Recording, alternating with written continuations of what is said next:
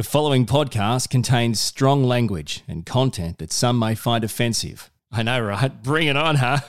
You've been warned. Intensely Inquisitive, the podcast that searches for answers to life's big and not so big questions from the people qualified to give them with your host, Orion Kelly. Hey, and thanks for taking the time to listen to Intensely Inquisitive. I'm Orion Kelly.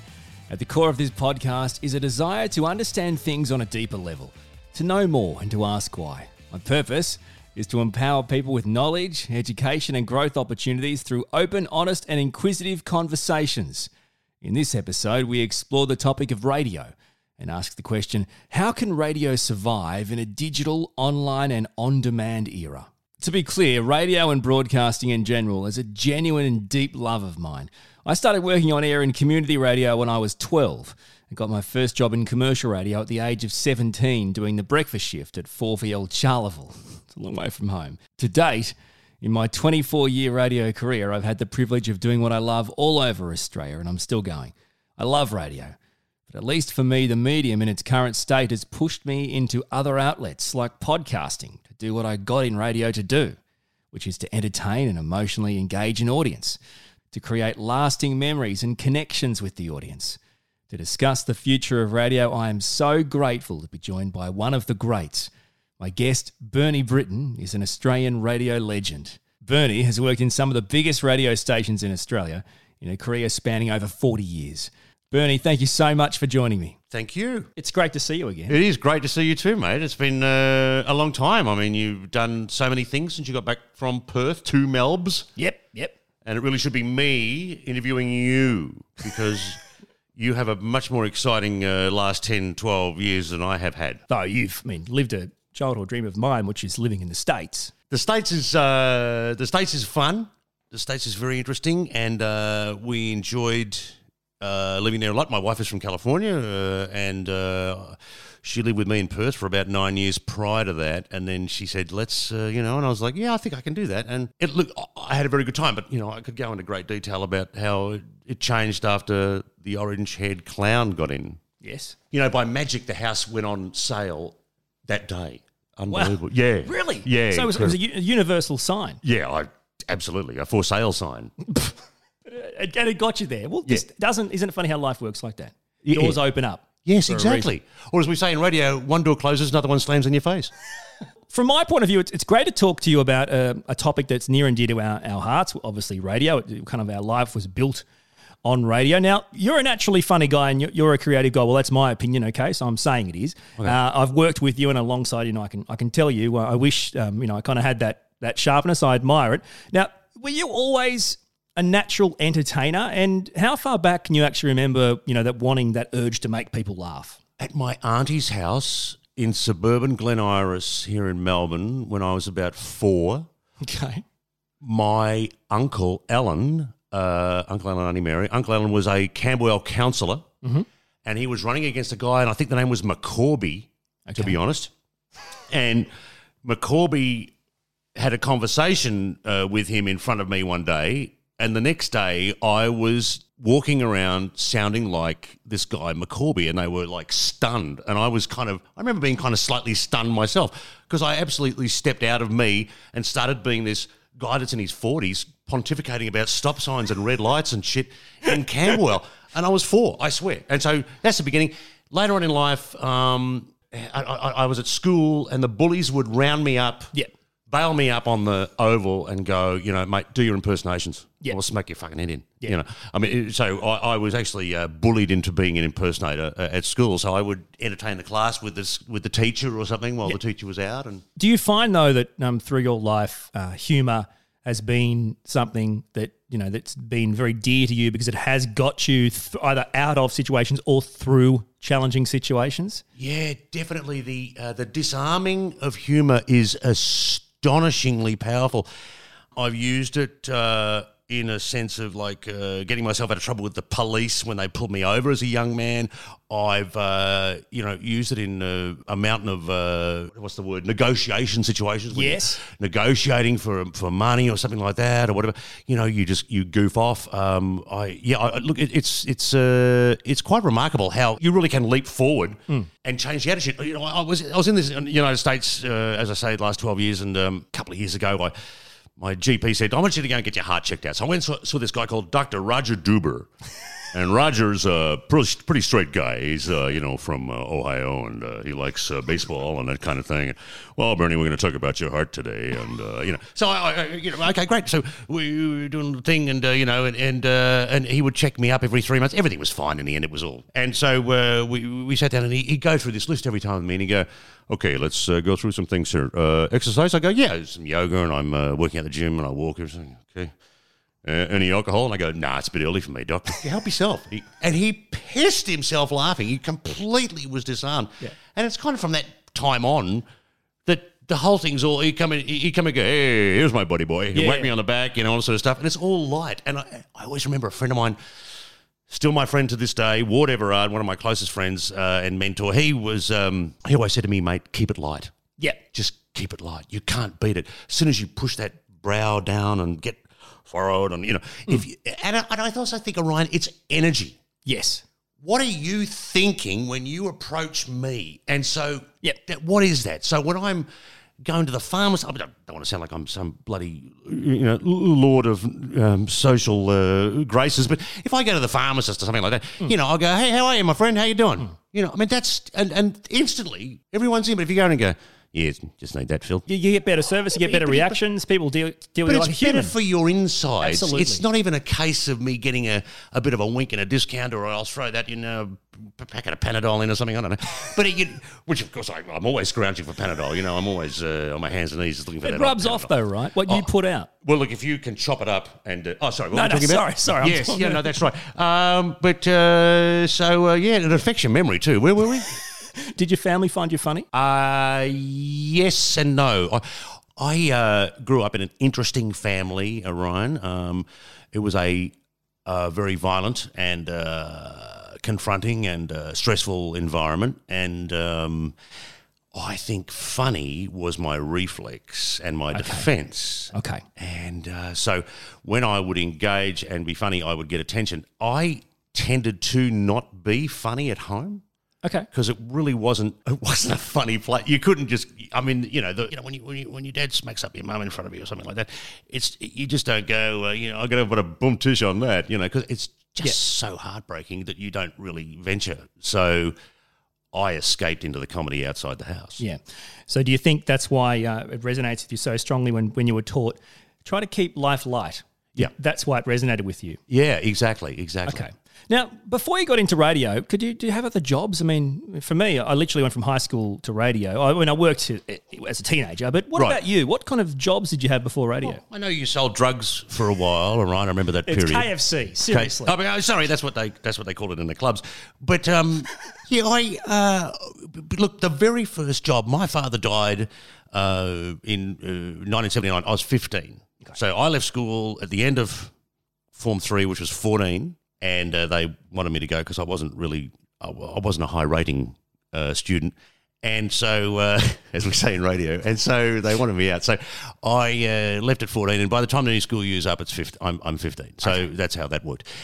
And so I left. And my dad died in March. I was 15 in January, died in March. And my uncle Alex from research just out past Eltham here in Melbourne turned up at my house one day and said, we're going for a drive. And we drove all the way to South Melbourne to the corner of Moray and York Street in South Melbourne, where there was a Bow Repairs, the Super Service Tyre people. Yes. Right there. And I went in. The manager's name was Bernie, believe it or not. And Alex said to me, Uncle Alex said, this is your new job. And I went, I don't know. How do I've never done tyre fitting. How am I going to do this? So you did the technical stuff. I did everything. And I was taught to do alignments. Wow. Yeah, the guy that did alignments, he said it's a 6-week course, but I could probably show you in a couple of hours. And so he showed me how to do alignments. So we did a lot of goofing off. I remember one day we used to put tyres on a car company called Rent-A-Wreck, and they had, you know, old shitty cars. Yep. And they had like a, for some inane reason, a 5-year-old Eldorado Cadillac, this white convertible. They brought it in. They did an alignment on it. We did the tyres on it, balanced the tyres, balanced the wheels, threw it back out. We're supposed to take it for a test run. No one's around. I took it out myself. And I'm like 15 driving around South Melbourne in a 215-foot boat of a car. But anyway, please, I digress. That was the only job before radio? No, there's plenty. There's more. There's I was the first employee of 7-Eleven Blackburn. Wow. I worked at a little place called Fossey's in Ringwood, which was kind of a departmental store. I worked in my mates used to send me up about this, but out at Muralbark is a place called Leo's Shop for Men. Just a stunning name, don't you think? Shop for Men. Oh, I shop for men. Hello. And so anyway, so I was not there's anything wrong with that. No, of course not. Stop it. Vote yes. And so, yeah, so I worked there, and what else did I do? Bloody hell, there's a couple of others in there as well. I worked at Enor's Goodfellows in East Ringwood as a bag boy and stuff, you know. Yeah. The point I'm trying to make, there's a reason. So aside from, you know, comedians and reality TV stars, the majority of people that get into radio, in effect, straight out of high school or uni. That's the first job they have. This is the point I'm making. In modern-day radio, a lot of your radio announcers, they haven't really had much life experience, okay, when they get in. I think you're right. This is the reason why I've asked you this question. I didn't want to labour the point, but you've had a lot of life experience. You've worked in a lot of places, and I mean places where you've actually got to work hard for money. It's not a lot of money. Right. It's really hard, long hours. And in fact, it's not really what you were put on the planet to do. It's not your passion. It's not your purpose. It's not your happy place, but you just bloody do it. Right. Yes, it is interesting synopsis when you look at it like that. So for people, you know, that are part of radio or even interested in radio, it's an interesting thing, the importance of life experience and radio and how that makes you a better communicator. We'll get to there in through this conversation, but let's start at the start. So after all that, all you've gone through and all the jobs, how did you even get into radio? It's because you've had your jobs weren't leading up to it. So how did you get into radio? But also, what drew you to radio? Well, I had an encounter, and I don't want to talk about it. No, I had an encounter when I was 13. I used to use the CB radio, which was our internet when we were kids in the 70s and 60s, or 70s really, it was just a hit in the 70s. I met this bloke called Alex Zastera. I think he still works in Murray Bridge, 5MU, somewhere like that. A terrific individual and a big, big, big voice like that, mate. And he'd come on the CB and he'd go, "Yo, Bernie, how are you, mate? Let's have an eyeball, what do you reckon?" And I go, oh, geez, okay, sounds good, Mr. Zastera. And so what you would do is you arrange an eyeball, which means you'd meet the person, but you wouldn't give your address over the phone, so you over the CB. So you met at a gas station, service station near his joint or whatever. So he picked me up, went to his place, and we sat around for a while, and he said, "Mate, I really think you've got a voice to do radio." And I was like, "Oh, geez, mister, I didn't fucking think I did, but good as gold, mate. Yeah, I'll have a crack at it." I mean, I sincerely didn't think I had. I knew I had a bit of depth because my father's voice was huge. My brother's voice is like 4 times deeper than mine. He's not with us anymore, Michael. But, Michael's voice was like way down there like this, you know. And so, even from a young boy. So, it was in me. And so he said, "Do it." So, okay. Fast forward, I'm 15, then I'm 16, then I'm 17, and I pass through all those jobs we mentioned earlier, and I'm just 17 and a little bit, and my friend Mark Howie, his father is the operations manager at 3AK Melbourne, Bill Howie. And Bill Howie, people in Melbourne who are our generation would know, my generation would know, was quite a big hit on the radio back in the day. Anyway, Mark said to me, "Are you interested in a job?" Because Billy, as he called him, has got an opening at 3AK, you know, and reckons you should come in. And it's like, oh, geez, I'll have a crack at that, yeah, you know. My voice is starting to mature now because I'm 17, Orion. You can hear more of a depth. Definitely. Yes, it's growing. And so, I don't know. Now I'm getting all, okay, aggro, Jamie Dunn style. Okay. Jamie. So anyway, so I went into Channel 9, which is where 3AK was housed in Bendigo Street, Richmond, and the hallowed halls, and had this interview. And he's like, "Yeah, you're in, no problem at all. You know, I wore the chocolate brown suit and everything, and you know, look, looked dapper, 17-year-old could, and I got the job. And so I worked in the record library there, and then I went into what was called carting, and that's recording onto cartridges, you know, all the ads and the music and stuff like that that were broadcast on the station, and then production, and then I became production manager at about 19. That's obviously, you know, a time, kind of a journey that got you there. When you started talking, you know, on CBs and talking about 3AK, was there something that actually drew you into an interest in that kind of, into radio, or was it just, here's a job that might be fun? You know, was something luring you to that kind of... Yeah, I definitely wanted to be entertaining. Okay.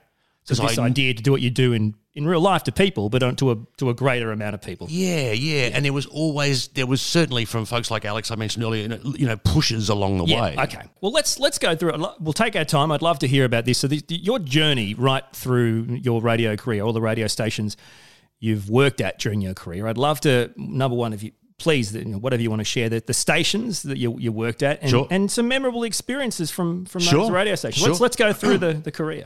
The countdown starts now. So it starts at number 3AK. 10. Well, at 3AK was inside the Channel 9 building. How amazing would that been? Christ, it was unreal, Orion. Can't believe what you would have seen. Don Lane show was being shot there. Hey Hey Saturday was being shot there in the morning at that time, people. Wow. Also, the Sullivans was being shot there. They did all their news services out of there and everything like that. I was at the station for about 10 minutes. On the first day I started, and in walks to the record library Peter Hitchner, and just goes, hi, you're the new guy? And I went, yeah. He's like, oh, yeah, how are you, Mr. Hitchner? I mean, you're in awe. You don't know what to say. So Absolutely. That goes on, and I have just a quick little GDV9 story is going into the famed Channel 9 canteen that you always heard John Blackman shit can on Hey Hey Saturday forever. But I went in there one day, and I, you know, within a couple of weeks of me starting there, and Don Lane walked in behind me and went around behind the counter and started making a sandwich. He's going, hey, I'm going to have a wholemeal, or I'm going to have a white wholemeal, wholemeal, white. What are you going to do, kid? What am I going to do? And I go, oh, no. And, you know, we goofed off, and I was like, Christ, I've just been... you know, jamming, as it were, with Don Lane. Nuts, crazy. Bert Newton, Daryl Summers, everyone running around. It was nuts. That is amazing, though. Yeah, extraordinary. I would have an ID. I had my 3AK ID. I'd go anywhere in the building, anytime, anywhere, up to control, live, whatever. And I'd bring my mates in on Saturday morning, and we would go to up to the control room at Channel 9 and watch Hey Hey being done live. Yeah. And I remember the day that Phil Lambert, lucky Phil Lambert said to me, Bernie, come down, sit in the audience with just your two mates. We're the only audience, obviously. Yeah. And it's the big seat, 300-seat thing. And so we just sit there, and he said, we're going to throw to you, just fall asleep. So we just sat there, and he went, a huge studio audience, you know, Daryl Summers, and they swung the camera out, and we went... just, you know, it's so outrageous stuff. Didn't take a photo, can't believe it, but there you are. But in modern day radio, people don't unfortunately get the same opportunity to grow and learn and observe and absorb, you know, these caliber of people. So it's an amazing opportunity, you know? And that's job one. Yeah, valuable insight, mate. I tell you, I was so pumped, and I had so much encouragement, so much support, and they even paid 3AK paid for me to go to Lee Murray's radio announcing school. Amazing. Which was just a gesture of niceness, because they were going to lose me as a result of doing that, which they ended up doing, you know. So I do that. I'm at 3AK all that time till 1983, and then I go to 3SR Shepparton, and after sending out tapes everywhere and stuff, which naturally I made at the production studio at 3AK, so it was, you know, like a perfect tape, you know. People say, you know, I'd get a PD calling me from Charleville or something, kind of go, mate, I've got to tell you, that tape, that's fucking good, mate. It's really good quality. You've got some good stuff down there, mate. Yeah, good on you. But I don't have a position for you at the moment, Bernie. But just keep trying, all right? You know. So all that sort of shit went on. But I got the job at 3SR Shepparton. I lived in Congupner, if anyone knows Shepparton. It's about 13 k's out of town on a little dairy farm, shared with some Warren and Jenny, who were so gracious to hook me up. And I was at 3SR Shepparton. Now, 3SR Shepparton at that time, now it's down the road on the south end. It used to be in the north end, and it was next to a brothel. Really? Yeah, it was next to a brothel. And I remember walking in. You come in through the rear way Jesus. And so I was coming up the rear, and of course another a sales rep is walking towards me, and it's this guy Owen Kelly, and he's going, "Where are you going, mate?" I said, "I'm going." He said, "No, you're in the wrong fucking driver, mate. That's the massage parlour." And I go, "Oh, Jesus." Okay, so. Okay, all right, well, thanks, mate. Ta. So then I go into 3SR. But one of the things, my first job on air was 7 till 1 a.m., Thursday, Friday, Saturday, Sunday, and had Monday and Tuesday off, in which I would come to Melbourne. 7 p.m. till 1 a.m. 7 to 1. What an interesting shift. Yeah, I know. Well, the station shut at 1. Yeah, okay, so we turned the station off at 1. Yeah, it was hilarious because you turned the station off at 1 o'clock and it was 12.60 on the dial, and 2SM Sydney, and you know I'm in Shepparton, Northern Victoria, 2SM Sydney was 12.69. so you turn us off, and then 12.69, 2SM, cold cash and hot hits, you know, and you're like, oh, my God, it's clear as this. So it's kind of interesting. We used to block the 2SM feed from Sydney there. Anyway, on Sunday nights, for example, was religious. And so you recall this, you would have seen this in country radio. Definitely. And so most stations will sell the airtime to local religious fraternities and, Lutherans or Catholics or whatever. Sometimes it's in Italian, sometimes in Vietnamese, sometimes it was whatever. So we would play these on Sunday night, and they were tapes, and they were, you know, on a reel-to-reel next to me here in the studio kind of vibe, you know. And so you would load them up, and they went for – one of them was called the Lutheran Hour, and it went for half an hour, which always astounded me.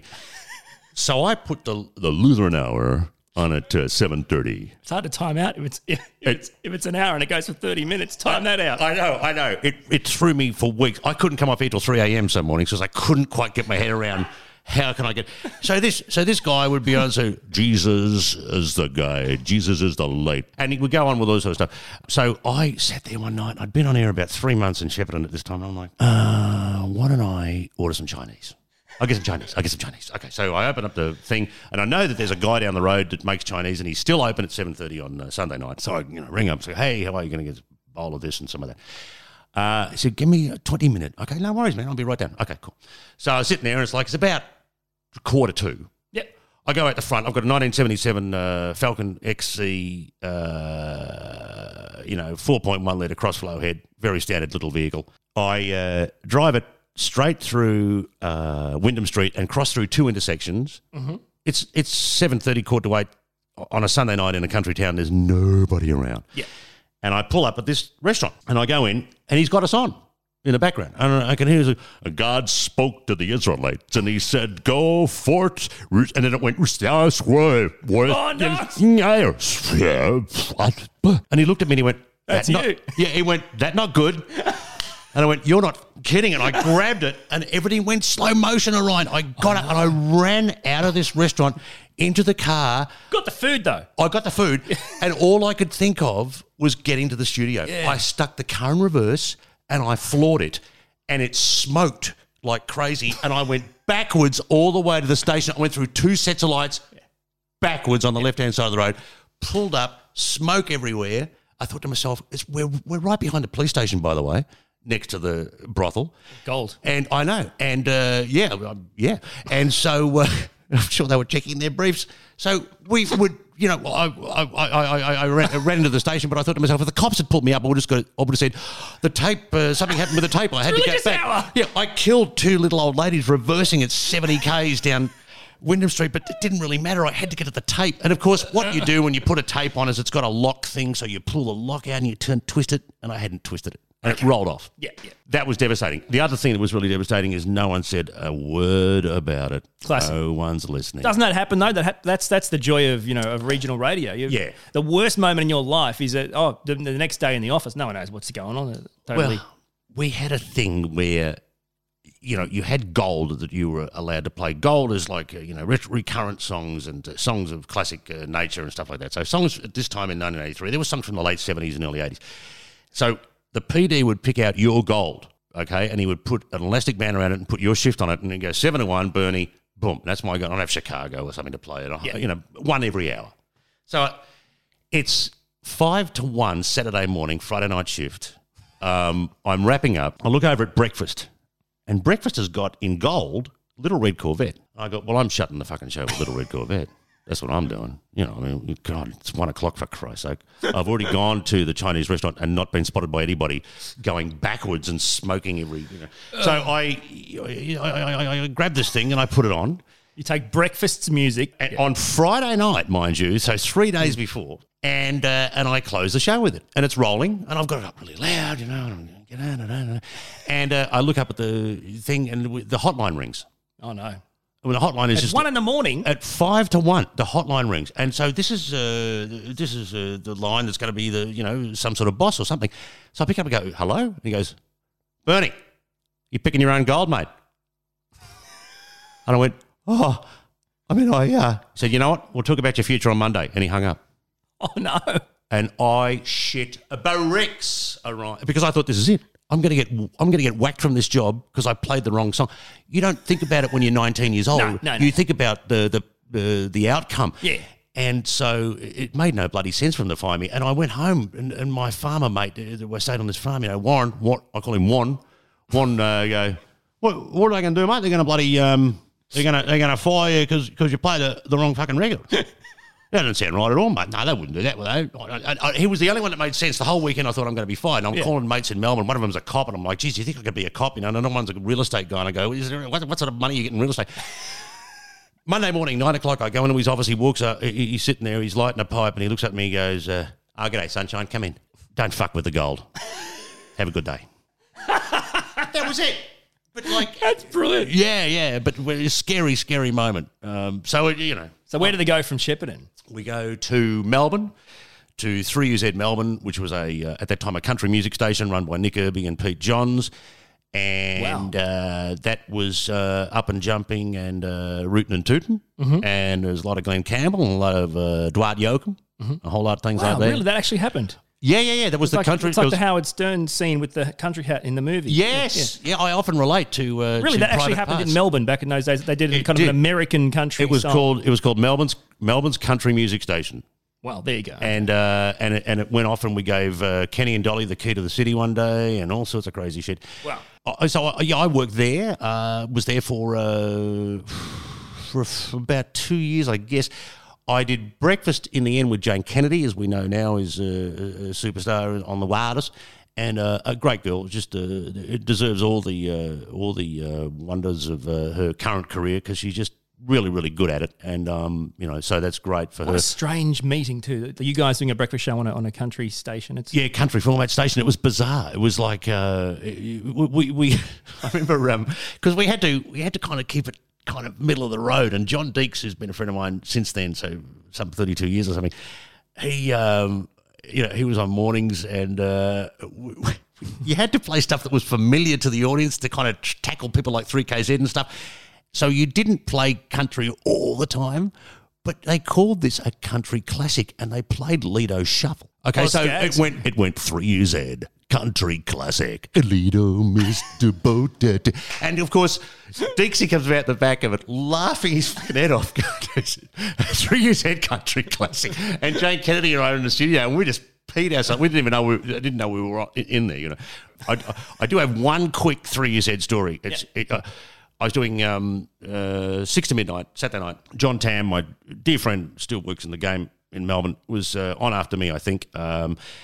And I'm going to go to a party. I'm going to go to a party in Carlton. So I go downstairs. This is the Elizabeth Street building, and I drive my XC Falcon out to the lip of the driveway, and then I get the Melways out and start looking at the Melways, going, where the fuck am I going? Drummond Street. I'm going to take Drummond down to I'm going to go right. I think, okay. And I feel this boom at the back of the car, just like that, just a little boom. And so I didn't think anything of it. Nothing significant. So I stick it in drive, and I go, and it won't move. I'm like, what the f*** is going on? And so the back wheels start to light up, and I'm thinking the handbrake's off, everything's off, and suddenly the car shoots across the road, and the roller door has come down between the toe ball and my bumper bar and lodged. Wow. And I take off, and I tear this asunder to a point where it comes out at like 245s. Oh, no. And this is a 7-story city building that's open now to everybody. So I had to ring the chief engineer at 3 o'clock in the morning. They had to get a security guy to work the, or two security guys to work the whole place the rest of the weekend. Yada, I see yada, a pattern forming here. Oh, attention seeking, I think is what it is. So that was a direct dismissal, or you were okay? Oh no, I was okay after that. See, that's the thing, you know. How is that? By the time I got to that stage, I thought I'm not going to be fired for this. No, it was just a genuine error. But I didn't play anyone's goals. I was shitting myself. That's exactly right. Yeah, I shouldn't be hung for that. So where'd you end up next? 3AK Melbourne again. At that time, recognising me as an announcer, and they were kind of playing like what they called a light and lively format, sort of like Smooth. Okay. Exactly like Smooth. And so I went over there and did breakfast over there, and John Blackman, who was doing breakfast at 3AK, was swapped with me and went to UZ to do breakfast with Jane Kennedy. So it kind of reversed, I don't know what the circumstances were with John leaving AK or anything, but we literally did a flip. He'd said to me a couple of years before, actually, you've always been after my job, because I would really love his job at Hey Hey, and I'd always kind of hang around the booth, and you know, he'd look at me and go, fuck off, you know, so, in jest, of course, you know. Well, probably not. I mean, he followed me home one night and cut all my tyres up and stuff. But anyway, mostly he's a pretty even-tempered guy. So did you spend a lot of time in Melbourne before you kind of branched out to other states? I mean, it seems like really you were lucky enough, not everyone is, lucky enough to stay in your kind of home state and your home city. It was great, actually, and I was very reluctant to move to Brisbane to go to 4BK. Of course, now it was the greatest move ever because it was a great time, but at the time I really shit myself because we didn't go on, as they say in the States, vacations or anything like that when I was a kid. We didn't go anywhere. Yeah. And to leave the state was like, it was bad enough going to Shepparton. Move to Shepparton was like, Christ, this is really arduous. I don't even know I can put this together. But to move to Brisbane was really quite an experience. And at the time, Ian Grace, who was a programming guy from Triple M's network, was pursuing me relentlessly and wanted me to go and work at a Geelong station and said, don't go to Brisbane, don't go to Brisbane. I was having lunch at the La Caf in Toorak with Jane Kennedy and Gracie was at another table, and he walked over and said, don't go to fucking Brisbane, mate. I said, well, no, I'm the plane's this afternoon. He said, mate, don't fucking go. Just, no, mate, I'll put you in Geelong and we'll work something out, mate. Don't fucking go. Don't go. And, you know, it was a really interesting time because they were the black hats and we were the white hats. Yep. You know, the Austereo team were all like squeaky clean and or something. And so but it was kind of like, I don't know, I always felt like, you know, going over to the dark side if you went over to Triple M. Absolutely. You know? It was kind of a scary sort of place. But either way, I ended up going to Bris and working at 4BK, which became B105. And so I was breakfast, was it all? What shifts did you do? Pardon me, that was mornings. Mornings, okay. I did mornings for about 18 months. And then Greg Smith, who was the group PD of Austereo, called me up. He said, pack your bags, you're moving to Perth. And so I moved to Perth and worked at the radio station called The Eagle, which was, God, what is that now? 6IX it is now. Yeah, okay. It was 1080 The Eagle, good times and classic hits. And it was a kind of a fill-in station until they could get the FM license. And 92.9 got the FM license. Okay. PMFM got the FM license. Right, okay. And we lost it. And so Greg Smith turned up 6 months after I'd started that job at breakfast there and said, pack your bags, you're going to Adelaide. Because 6IX is still on the AM. Yeah. Really, okay, so Adelaide. So is this SAFM? Is that what it was called back then? Yeah. Okay. Yeah. And I was replacing John Vincent, the great legend on breakfast. And I, you know, I don't even think to this day I was up at the task, and I kind of really wasn't.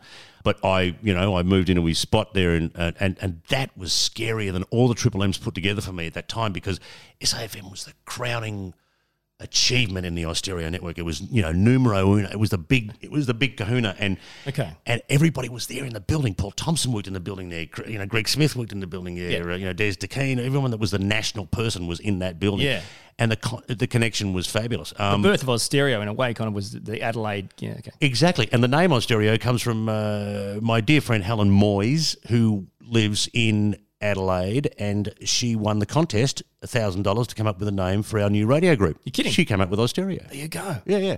So she's been out to lunch on that all that time, and I think she still has the original money. I mean, I know her. I'm sure she does. No.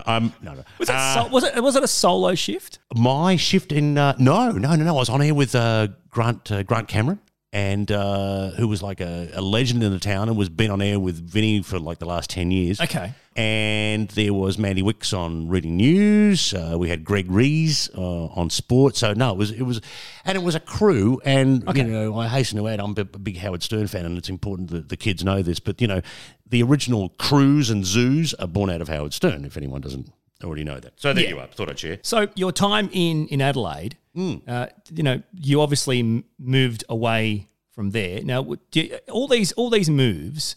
A lot of these people are tapping on the shoulder. Has that continued through your career? Have you always kind of been offered new roles? I've always been offered. I've never had a period where you decided to stuff on. This. I'm just gonna. Oh, I've had plenty of those. Yeah. Shit. But you've been very lucky, haven't you? By the sound of it, to kind of every time it's, you know, there's a chance or an opportunity that, you know, they're offering it to you. Right. Well, my wife will tell you I'm reactive. So yeah, I mean, if that. Definitely, but that does tend to. That's pretty much been the whole process the whole time. Did you enjoy your time in Adelaide? I loved Adelaide. In fact, I'm arranging a lunch on election day because I'll be over there with a bunch of us. There's about 25 of us from SAFM going to this big lunch because they're just the greatest people. I had the best time, I think, of my career. Okay, in Adelaide. Why? Because I was originally engaged and then married whilst there and then separated and divorced whilst there. And I really hadn't encountered this sort of, a bit of self-centered freedom. Yeah. That I really, you know, I partied really hard after that time for like about probably 3 or 4 years or something in the end.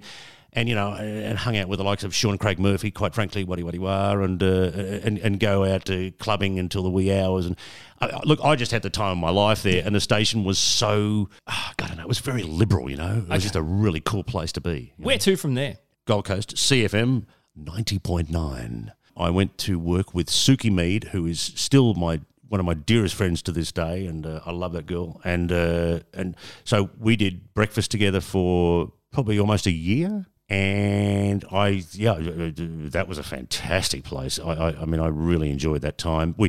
I guess I was 32 when I started there, and you know, I had an apartment at Broadbeach, and you know, I mean, did I rented? Jesus, it was a magnificent. Again, that was a really great time. I really enjoyed my time on the Gold Coast. It's a list. It's an endless list. Yeah, yeah. Where are we off to next? Okay, well, we're going to Perth now. Okay. We're going to Perth in 1996. At the end of 1996, after CFM, we get to Perth and we are breakfast replacing Paul Redman. And Paul's still my mate today and was a groomsman at my first wedding, believe it or not. We did that for about 10 years. And what was that on? It was PMFM then. Okay, so originally PMFM. Yeah. And you went through the all-new 92.9. That's right. And then 92.9. Yes, that's right. Yeah. And so, you were there for the all-new, weren't you? I was. When I got there, it had just it is in effect going from PMFM to the all-new. Yes. That's right. Yeah. So.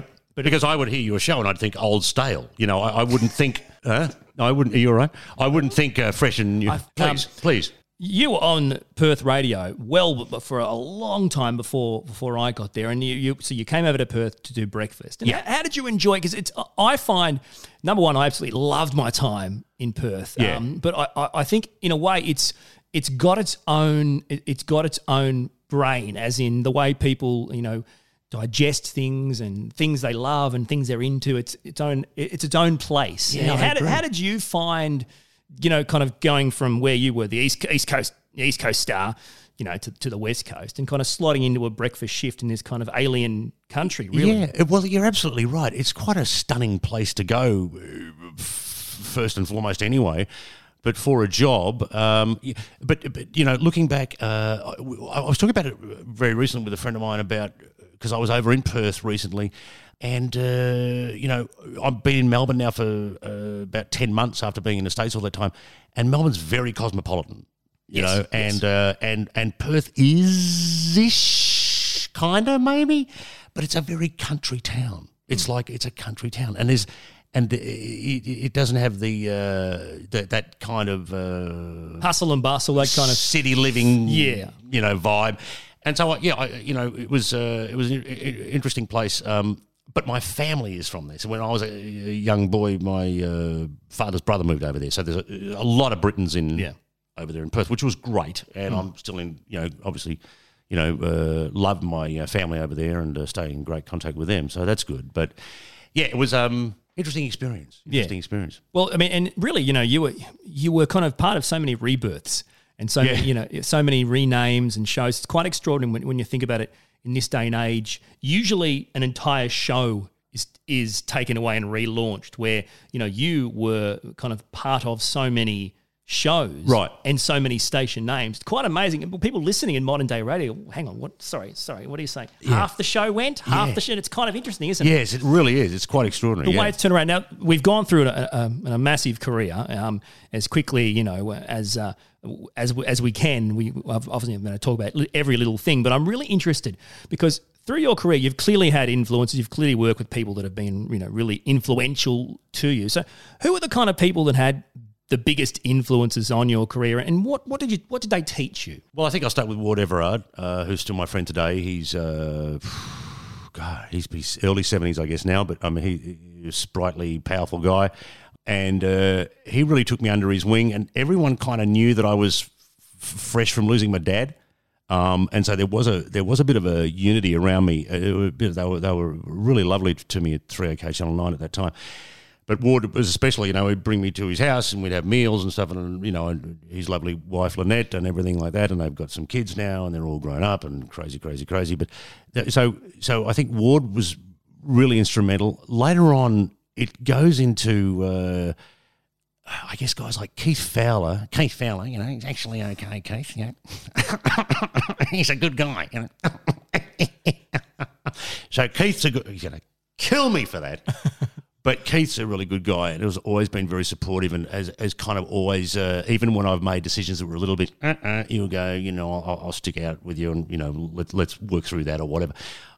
He's been great. Greg Smith was always really great to me. Ed Breslin, who I worked with in Melbourne, I've lost touch with him now, but was an awesome guy, and it was a PD at 4BK and B105 originally. You know, geez, I hope I haven't left anyone out.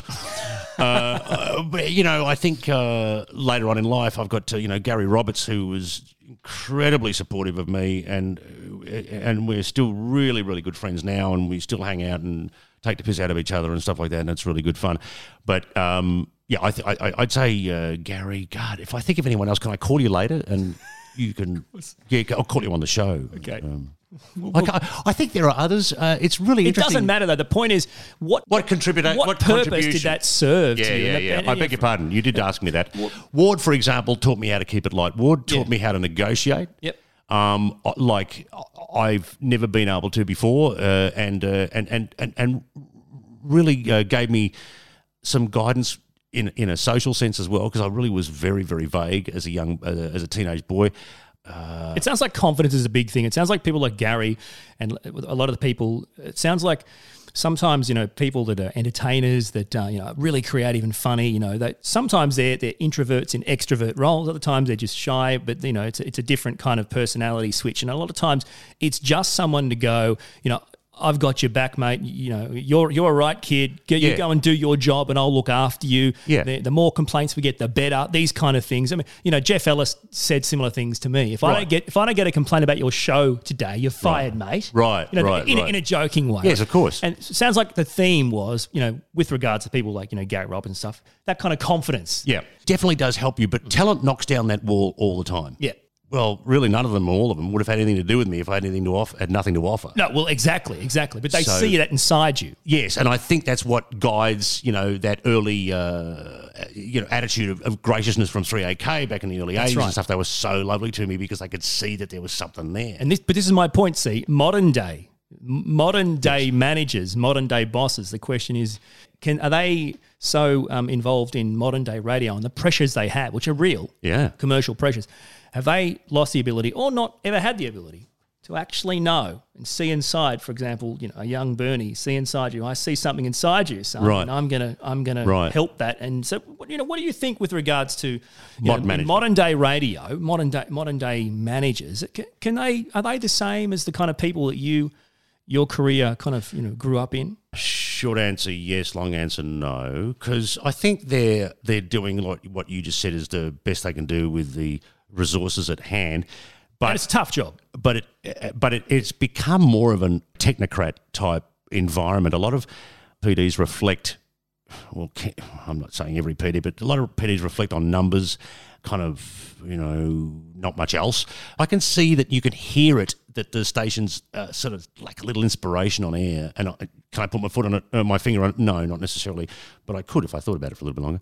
But yeah, you've got these great dichotomies, like you've got on Gold FM, you know, an impossibly funny Christian O'Connell breakfast show, which I was never anticipating was going to be that great, but it's pretty bloody funny. And then over on Smooth, you roll through three songs. Yeah, you know, and Mike Perso comes on. Mike's a lovely bloke, known Mike guy, yeah. Many years, and that was my impersonation of Mike Perso, by the way.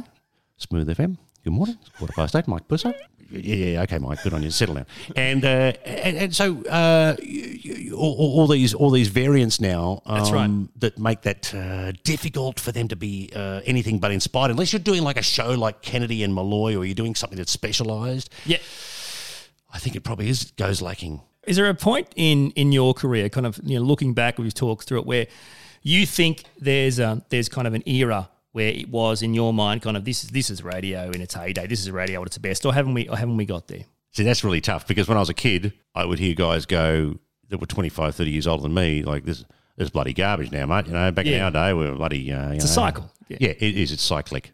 I think it's really hard to say. Tough call. Well, that brings me to my next question: is there a temptation among those who have worked in radio and potentially don't anymore to look back at what they kind of call the good old days and lament over what radio has become? Because you've obviously said that there is a case. And do you think that kind of hot air from grumpy old man is just that, or is there actually something in it? I think there's something in it from a point of view that, like, in the early 90s, I was in Adelaide, and everything started to change in a sense of how much they spent and why they spent it. For example, you couldn't do a promotion unless there was a client attached to it. So in other words, you know, Woolworths presents the great $1,000 giveaway or something. And so you would then have to coordinate with the sales team. Well, that's fine, but the sales team have got a job and you've got a job as well. This is the programming term I'm talking about. Yeah. Because I remember a time they'd go, it'll cost us $50,000. Great. Where is it? Oh, it's in the cupboard. You know, like there was $50,000 around. Never asked. Because the stations made a lot of money, and they knew that when they put money in, they would get the money back, blah, blah, blah, blah, you know. But there was this whole shift and everything tightened up. And I think with the advent of human resources, really tightened up in a sense of communication and stuff, because radio is very theatrical. Yeah.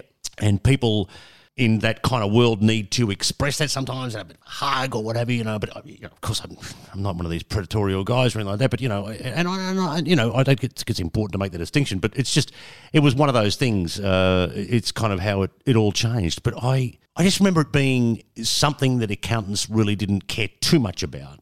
To, like, don't do anything without checking with the accountant type vibe more than, you know, anything. I don't know. I think that they just want more, you know, yachts to water ski behind.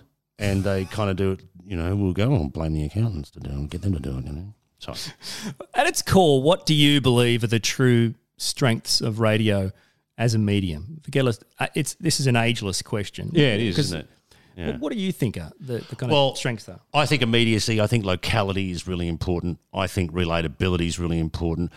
And the ability to reach out to the community and kind of say, you know, well, we're here, but we're not just here because we want to rate. We're here because we actually care, because we're members of the community, a bit like a McDonald's, Ronald McDonald House type vibe, which you can still be cynical about. Still, you know, there's only 10 cents for Christ's sake.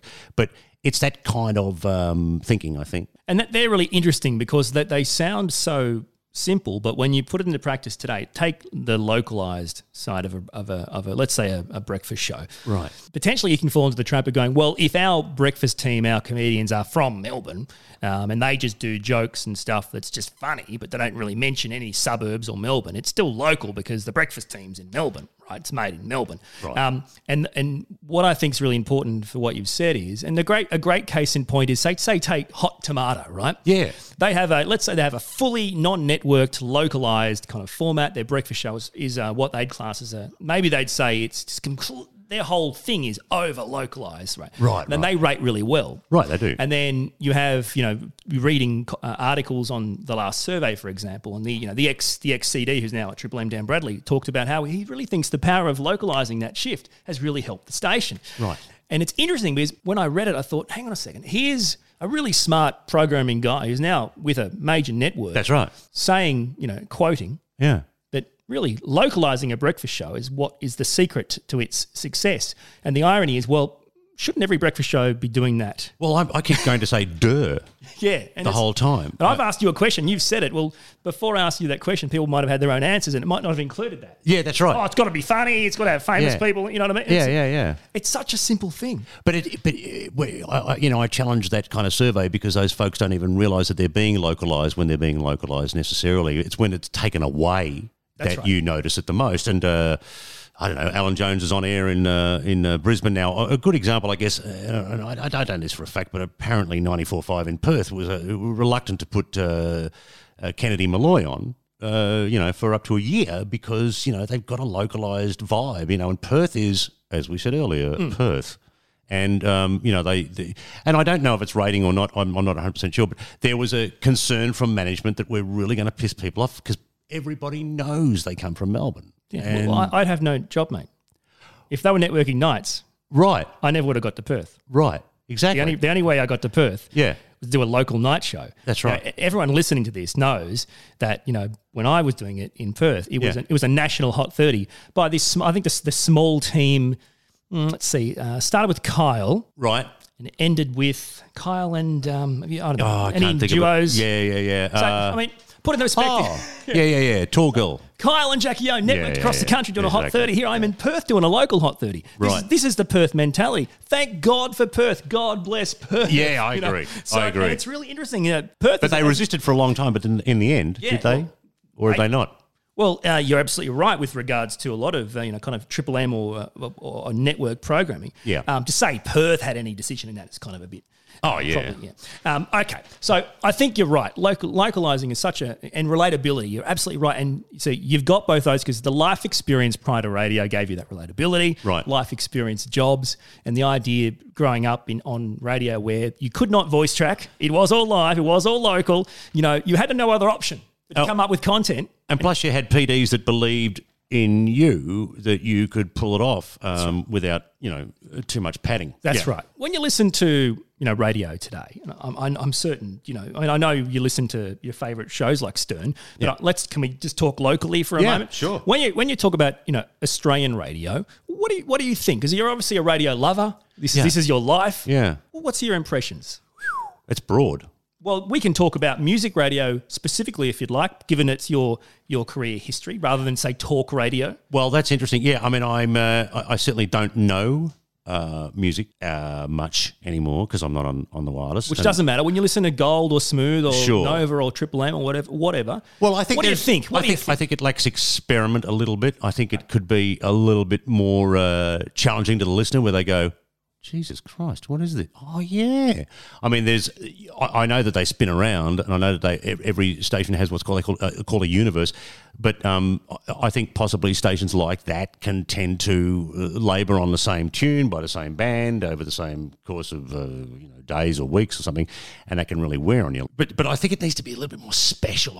I'm looking for something a little bit more special when I'm listening to a local radio like that, music wise. Because you come from a mentality, not an age. This isn't an age thing, but you come from mentality, and so do I. Where for me, you know, radio is a form of entertainment. Radio is not background noise, and I think I don't want to get editorial, but I'd love to focus on some music format radio a bit more specifically. Music announcing. This is your bread and butter career. You started from nowhere, and you rose through. I don't need to tell you about music announcing. And from my point of view, from when you were doing it, and certainly when I grew up, trying to work out, what on God's name will I say this time? Like how can I get someone's attention or, you know, whatever. When now I feel like music announcing is selling. Right. Selling the breakfast show, selling the drive show, selling the current competition, selling the sponsor, the shift sponsor, station promotion. In other words, just about everything on the radio in some form or another is advertising. Not an issue. It's commercial radio. Know, it's called commercial radio. But I think they should be housed in promos. I don't think they should be live things, you know, as it were. Like the on-air announcer really shouldn't be reflecting back or, as it were, I don't think. I think they just put those in promos. Is this where you're going? Well, that's exactly what I'm talking about. From what's your take on these? Look, I'm just going to call them kind of, you know, creative challenges. Not restrictions, but challenges placed on modern day announcers, because we come from a kind of obviously different career path. We come from a mindset at its core. This is an ageless mindset that doesn't matter what shift you do. Yeah, you can entertain. Right. And that's why we did it. Yeah, that's right. How do you read these? Because when you know people and that do this job, how do you read these kind of creative restrictions on their ability to do what they really are there to do, which is it's difficult because you know most times you've got to pay the rent. So you tend to toe the line, but I see, I can hear the lack unless there's a specialised program. No one's really doing anything outside of their box, and if they go outside their box, they're going to be in the box called the PD's office, and then you know the next day you're out the door. So the stations are swallowed up in self-promotion. That's true. I think one of the things that really got me about broadcasting, and I suppose is similar vein, is we used to give, as my friend Steve Woods would say, TV a free kick. Like every goddamn day we would reflect on what Friends was doing last night or what was on, The Bachelor last night or The Bachelorette or some bullshit. And that's all very well, but where's the leadership? You know, it's kind of like I should actually set the tone because I'm on air now and I feel this way. I think this way, I don't know, but I'm going to set the tone, and that would be it. And I was always used to fight against that, and I think that's something that's really just been swallowed up in self-station promotion and everything now. It's a real challenge, isn't it? Because the people working in modern-day radio, they all got into it for a reason, and it's very similar to us. They enjoy that kind of communication, entertaining. Yeah. And again, everyone in their team are all just doing their jobs well. This isn't about them. No. I'm asking you a more broader philosophical question. And the idea is we're almost at a reset phase here. It's got to the point now where, in my mind, it's become so severe.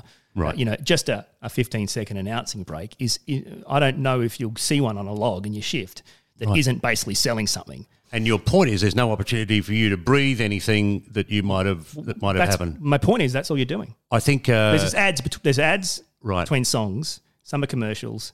Some are an announcer doing the ads. And it dulls your spontaneity. That's right. It helps and creativity. Well, let me tell you what drove me effing insane was this penchant to, on a whiteboard, do the next 2 weeks of shows in advance and set them all up in a fucking 9 o'clock meeting on a Monday morning after you'd finished the show.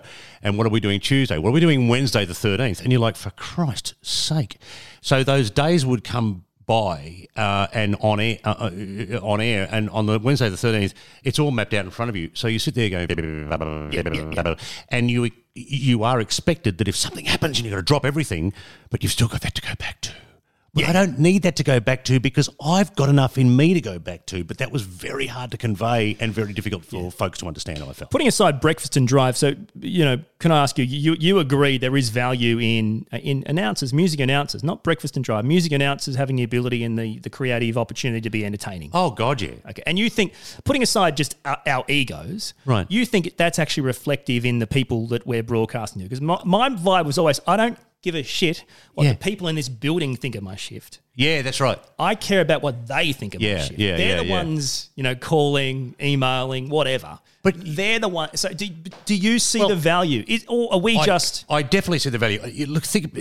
I know a bar is a different atmosphere, but you're sitting in a bar and you're chatting with a guy and you wouldn't sit there with a guy and say, I'm going to tell you, Carlton United Breweries have got a fantastic opportunity for us over the next 30 days. You can win prizes, valued at... I don't want to do that. I want to say, how are you? You won't connect to them, will you? No, and they'll look at you like you've got some sort of disease and probably beat you up. And at the pub I go to, they will. and so this is the reflection I try to get on air. As simple as Mike Walsh, the old entertainer on Channel 9, always used to say, "Imagine you're talking to your mother." I'd be arguing if I was doing that, but no. But I always felt, you make a greater contribution if you're left to just do your own thing. I ended up doing my own thing when I was on air in Adelaide doing Drive. They let me pretty much do anything. Yeah. but I would just pre-record stupid voices and talk to myself on the phone and all that sort of crazy stuff. Exactly. But then they would not get that tomorrow morning on the SAFM breakfast show, your chance to win $1,000 at 7:20. You didn't have that, and that would be in a promo. So you'd hit a promo, and then the ad would suffice for cross-promotion. But my job is to connect. I get it. Yeah, so because you connect and people hear you and go, I like this guy, therefore I like this station, therefore I'll listen to this station. Oh, absolutely. It almost sounds like I should be taken to a facility when I say stuff like that in modern day radio. That's right. But that's kind of what I've, that's kind of one of the points of having a chat with you, is because, you've got this career behind you. And I've been in that facility. So I'm glad I've been able to learn that from you. That perspective is something you value. I really do. And I think, look, just briefly, people like Digby at Triple M, such a creative announcer, and I think he's just ready to get to let loose. I'm not sure if you've listened to Digby on Triple M, but I don't think I have. No, it's really quite fun. He actually pushes it in a great way. Gavin Miller at Gold. He's a great announcer. Yeah. I mean, there's your mate Becco. There's I would say that Gavin Miller would possibly be the best music presenter in the country. I would say, I've said that for a few years. I think he's like, I don't think you're wrong, but I think Digby's right there. But I think you're absolutely right. Yes, I don't know Digby. I don't think you're wrong with Gav though. But this is the thing, they're there. Yeah, but they're being so tightly. Oh yeah, they're so wound. Yeah. Right, well, and I guess the reason for this conversation is modern day era, rise of digital, online, on-demand content. It's got the medium of radio at a crossroads. Yep. Clearly, I mean, we're doing an entertaining conversation, in my opinion, right now, right? And this can be listened to by anyone on the planet at any time. And if we go back 20 years, that's an impossible scenario. Wherever they want, in the car, it doesn't matter where they listen to it, wherever they want, on what device they want, and we're talking anywhere on the planet, okay? So radio stations are no longer required to access music. They're no longer required to access news or entertainment. Right. So podcasts, it's an example, what we're doing right now. There's the audience is there. Yep. We provide them with an experience. Right. If they want this experience, they come and get more. Right. They don't. Okay. Radio can't replicate this type of, but we both love radio. Yeah. Extremely well. It's in our blood. That's right. So how do you think radio can survive and thrive in the modern on-demand era? What are your thoughts? Wow. This is the ultimate question. That's deep, dude. Well, I've led you up to it though. Yes. Well, that's your version of leading up. Oh, geez. It is very tough because I couldn't, as I said a minute ago, predict 20 years ago what we'd be doing right now, and I can't predict what it's going to be like in 10 years or even 5. It's changed so much that it would be really hard to In its current form, the way it is. We've just talked about what it's like during the day. Well, it has listenership. Yeah. Radio has listenership. No question. And it has consistent listenership. And one of the great things about radio is it rolls generationally. So, when I would be listening to David Ryman doing nights on Today FM in the 90s, and getting into it because I was into the music, I couldn't give two shits about nights now. Everything's generational. But there is a whole new audience for him. Yeah, not for David, but as it were. And he was great. And the idea is I want to know how radio can thrive. I want to know how radio can survive because I think it's, there's a crossroads. Yeah. This is what we're doing. It's available whenever you want. This is what radio's doing. Is that something that's sustainable, the way that's going? That's my question. It's always been an intelligence-gathering expedition for radio programmers to put formats together and to make them succeed. It's always been quite a complex journey, and I think it's often reflective of stuff going on. But even more so now, podcasts going on will be somewhat reflective on what we hear on the radio. And, of course, we do hear now that I can listen to Jane Kennedy's podcast on Triple M on the other thing, on the digital thing. And so that does exist, and you can see that there's a courtesy nod to the podcast world. I think you'll see the combination. I think you might see this sort of stuff on air. This is difficult because they've got to hold you for – several hours, but try on that someone's doing this anyway with your podcast. So you could do this on air, on the radio, and you could hold people because how am I listening to your podcast a week from now? I'm putting it on and then I'm running around the house cleaning shit and everything. Exactly. I'm wandering around, which is what anybody's been doing for a century, listening to general radio anyway. Exactly. And the idea too is that people listen to podcasts not because they have to, but because they want to. They seek it out, and because it provides them with some sort of connection. In the end, it connects them in some way, right? Crime, comedy, whatever. And this is the overall point. For radio to thrive and survive, it must put at, in my opinion, at the top of its goals, to connect, right? To put connection first, right? And the other stuff will take care of itself. Does that make sense? Yes, it does. And I think, when you consider, say, Howard Stern, for example, Howard Stern will talk to Billy Joel for an hour. Yeah. Right. And you'll learn incredibly interesting things. And then I'll see Billy Joel on the Tonight Show with Jimmy Fallon and be like, hey, Billy, how you going? That's great. Fantastic. We'll be right back after this. Yeah, that's it. That's right. Yeah. It's probably 4 minutes. And there's no depth. And I think that listenership for radio is starting to, because of this sort of podcast thing, seek some more depth. They become more sophisticated. The modern day podcast audience is a radio audience. Right, that's right. But of course, they're more sophisticated now because they actually know what's real, what's genuine, what's actually entertaining, and not what is a 5-minute interview between kind of breaks. It's evident in so many ways. Yeah. Lots of ads, as I've just been goofing off. But ads used to sound like when we were kids, like, it's your chance to win $1,000. They're all up front right here now, like Harvey Norman's got a sale this weekend, or something. I mean, it's completely transformed because we don't buy bullshit anymore. That's right. Yeah. And when Fallon's doing Billy Joel, it reminds me of those, that jammed in 15-second bit you've got to do. That's right.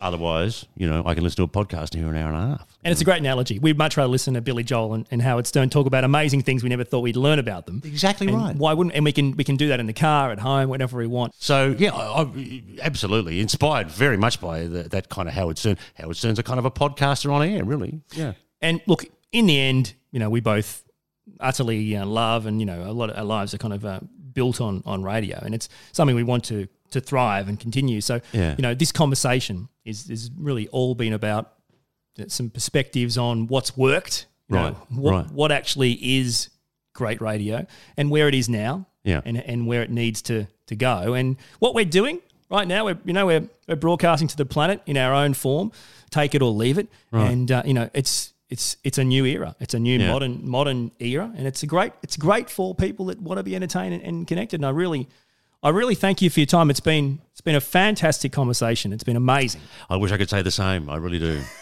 It just hasn't worked out for me at all. But it's been great seeing you. No, I love you, Orion. You know that. And I always thought that you would be an actor. You always give me you've got a great presence, and I've always thought this guy when you were a kid. I knew you when you were a kid. Good actor. You'd be a good actor. But have you ever done anything like that? Well, actually, when I left Perth, yes. And I came back to Melbourne. I travelled for a bit, and then I actually went to acting school. Oh, I did acting school. I have nothing further for this witness, Your Honour. Yeah, I did 16th Street acting school, mate. So I did that. It was extremely hard and confronting, and I completed my acting school, and I got an agent, and I didn't get a single job. Right. Okay. So and that's the answer to your question, why didn't I become an actor? Well, you got to get jobs. Yeah, you do. I think you do. Well, look, can I just say this though? Mm. I thought, you know what? I've got to just keep momentum, keep moving forward. When I continued in my passion for radio, everyone I went to acting school with, it's almost 10 years ago now. Ah. I'm only just seeing 2 or 3 of those classmates in ads. Now, my point is, right? If I stuck at it, if I kept with my agent and stuck at it for 10 years. Mm-hmm. You might be seeing me in ads. I might. Now, it takes 10 years. This is what people don't realise. 10 years to get these ads. Yeah. And the ads get TV and the TV get movies. And do you see what I'm saying? Yes, I do. It's an extraordinary career. It's an extraordinary industry. But it leaps around in various ways. Some people start and do 2/3, 3/8 of fuck all, and they're superstars. Exactly. Like a Chris Hemsworth or someone like that. Just happened to be in the joint at the time, mate. They went, yeah, you might as well audition, mate. Yeah, you look pretty good, mate. So I that blows me away. But then you're absolutely right. You do have this period. But I saw you like. And of course, I still see you, and I still think you could do it, even if you you got a lot of other things on, of course. But and you got a baby and everything now. But just doing like on Neighbours or Home and Away or something, one of those run of the mill, because you've got a good look and you've got a good presence, and even though that didn't work the first time, in your opinion, I still don't think you should toss it.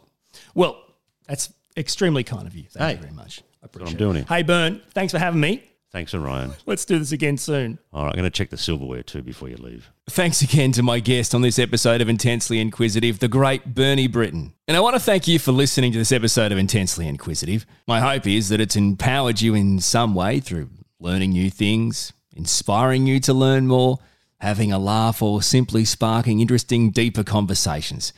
I look forward to continuing this conversation with you, so feel free to like the Orion Kelly page on Facebook. And if there's a topic or question you'd like me to explore in an upcoming episode of Intensely Inquisitive, please message me or post it on the Orion Kelly Facebook page.